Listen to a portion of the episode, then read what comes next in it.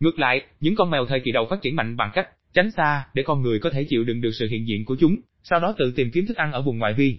Để làm được như vậy, chúng có thể phải vượt qua những gánh nặng tiến hóa mà loài chó không có, nhỏ hơn nhiều và thường đơn độc hơn. Mèo nằm ở vị trí xa hơn trong chuỗi thức ăn so với chó, và do đó dễ bị báo, sư tử, chó sói, chó sói đồng cỏ, đại bàng, cú, gấu trúc, chó, rái cá và các động vật ăn thịt khác tấn công.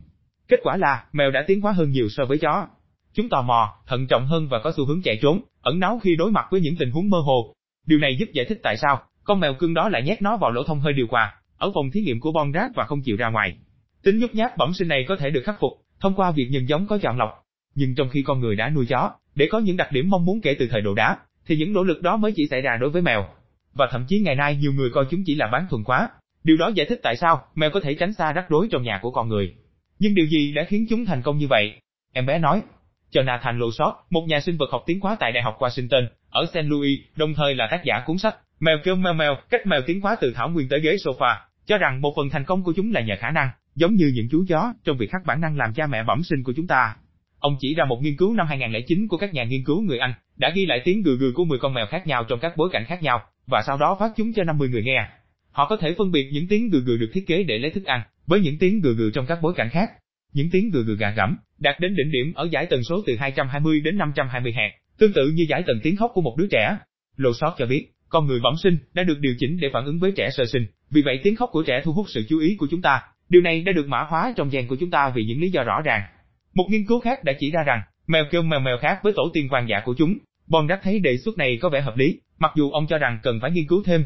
Mèo có khuôn mặt phẳng, mũi ngắn và đôi mắt to hướng về phía trước, khiến chúng có vẻ ngoài giống trẻ con. Ngược lại, hầu hết vật nuôi đều có mắt ở hai bên mặt. Trọng lượng trung bình của một con mèo nhà trưởng thành là từ 4 kg đến 5 kg.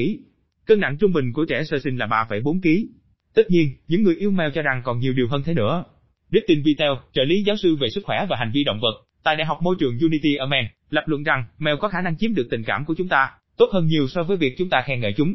Từ lâu, bối rối trước những kẻ thù ghét cho rằng, những người bạn mèo của cô vốn chống đối xã hội, khó huấn luyện, bướng bỉnh và xấu tính. Vitel đã dành cả thập kỷ qua để cố gắng sửa chữa quan niệm sai lầm rằng mèo có tính chống đối xã hội và kém cỏi hơn chó. Cô nói, đó chưa bao giờ là trải nghiệm của tôi với những con mèo của mình. Khi còn là học sinh lớp 2, 7 tuổi, ở Ken, Ohio, Vita lưu ý, cô ấy ăn bánh mì nướng kiểu Pháp hầu hết các buổi sáng khi ngồi trên sàn bếp, cạnh một chú chó lông ngắn màu cam tên là Goberry, người luôn theo cô ấy đến bất cứ nơi nào cô ấy đi. Chú mèo mướp đen xám của cô, Macy, luôn tìm kiếm cô, cọ sát vào cô và thường đòi được vuốt ve. Vào năm 2014, Vitel đã thực hiện nghiên cứu sau đại học tại phòng thí nghiệm bang Oregon của Monique Ayudel, một nhà nghiên cứu nổi tiếng về nhận thức của loài chó. Cô bắt đầu bác bỏ quan điểm cho rằng mèo ít hòa đồng hơn chó bằng cách sử dụng một phương pháp đơn giản Cô đo lường lượng thời gian mèo dành ở gần chủ của chúng.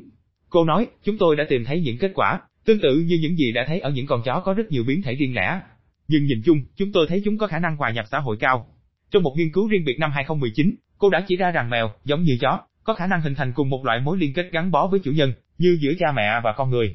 Để đo lường nó, Vitel và các cộng tác viên của cô đã sử dụng một thử nghiệm được gọi là thử nghiệm cơ sở an toàn.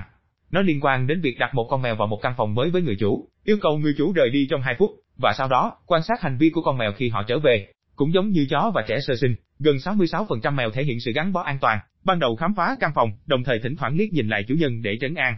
Và khi người chủ rời đi, lũ mèo tỏ ra đau khổ, và cảm giác này nhanh chóng tan biến khi người chủ trở về. Nói cách khác, những con mèo đã hình thành sự gắn bó với chủ nhân, giống như trẻ sơ sinh, có thể giảm bớt lo lắng và căng thẳng, chỉ bằng cách nhìn chăm chú vào người chăm sóc chính của chúng. Các tệp đính kèm hình thành trong giai đoạn phát triển quan trọng, nhưng có giới hạn. Những con mèo không được tiếp xúc với con người, trong giai đoạn phát triển trí não quan trọng này, có khả năng chống lại sự tương tác của con người cao hơn nhiều.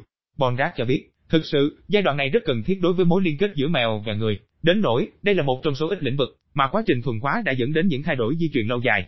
Ở các loài mèo hoang dã, giai đoạn phát triển quan trọng này kéo dài khoảng 2 tuần. Ở mèo được thuần hóa, nó vẫn mở trong khoảng 2 tháng. Mèo hiểu gì? Mục tiêu thúc đẩy Bonrat và các đồng nghiệp của ông tại Đại học Oxford Loran trong thí nghiệm lỗ thông hơi thảm họa năm 2005 là trả lời một câu hỏi mà hầu hết những người nuôi mèo đều hỏi hàng ngày, chính xác thì thú cưng của họ hiểu được bao nhiêu. Để tìm hiểu, các nhà nghiên cứu đã dựa trên một bài kiểm tra nổi tiếng từ lĩnh vực tâm lý học phát triển của con người và linh trưởng. Bài kiểm tra yêu cầu người thí nghiệm giấu thức ăn vào một trong nhiều hộp đựng, sau đó mang con vật vào phòng và đoán xem hộp đựng nào có thức ăn. Để giúp đỡ chúng, các nhà nghiên cứu đưa ra nhiều gợi ý khác nhau, như nhìn chằm chằm, gật đầu hoặc chỉ vào đúng hợp đựng. Khả năng hoàn thành một nhiệm vụ có vẻ đơn giản, lại ẩn chứa một điều gì đó sâu sắc. Để phản ứng chính xác với tín hiệu, con vật phải thực hiện một loạt các tính toán tinh thần phức tạp và gợi ý cho con vật hiểu rằng người chỉ tay đang cố gắng giúp đỡ chúng. Trẻ sơ sinh không phát triển khả năng làm theo tín hiệu, cho đến khi được ít nhất 4 tháng, thậm chí có thể là 9 tháng, và làm như vậy là một cột mốc quan trọng trong sự phát triển giao tiếp của con người. Khí vượng và tinh tinh hầu như không bao giờ phát triển được khả năng này, nếu không được đào tạo chuyên sâu. Việc tìm ra câu trả lời thật khó khăn, ngay cả khi đang thoải mái trong chính ngôi nhà của mình. Khi Bondrack cử các nhóm nghiên cứu đến nhà của nhiều người nuôi mèo, họ vẫn liên tục phải đối mặt với sự thất vọng. Trước sự chứng kiến của người lạ, một số con mèo chết cứng dưới ghế, từ chối hợp tác, hoặc đơn giản là mất hứng thú sau nhiều lần thử nghiệm. Điều này giúp giải thích cho thời gian gián đoạn kéo dài sau đó. Mặc dù vậy, kết quả của thí nghiệm hàm ý một điều gì đó sâu sắc. Những con mèo có thể phản ứng hiệu quả khi chỉ ra các tín hiệu để tìm thức ăn được che giấu như một số trẻ sơ sinh, và chỉ loài vật nuôi duy nhất khác đã thành công trong việc sống sót trong nhà của con người, loài chó. Vào năm 2018, Bondrack và các đồng nghiệp của ông cuối cùng đã tiến hành theo dõi thí nghiệm này và cho thấy rằng 70% mèo cũng có thể theo dõi ánh mắt của con người để tìm ra thức ăn được giấu kín. Làm như vậy đòi hỏi phải đến thăm nhà của 85 con mèo, 44 con trong số đó đã rút lui sau khi ban đầu từ chối hợp tác, hoặc trở nên chán nản trong suốt 24 lần thử nghiệm. Bondrack nói, chó có tính xã hội cao hơn, và mèo có tính độc lập và tự chủ hơn. Nhưng trước tất cả những khó khăn đó, cả hai loài thực sự làm chủ được khả năng sống chung với con người.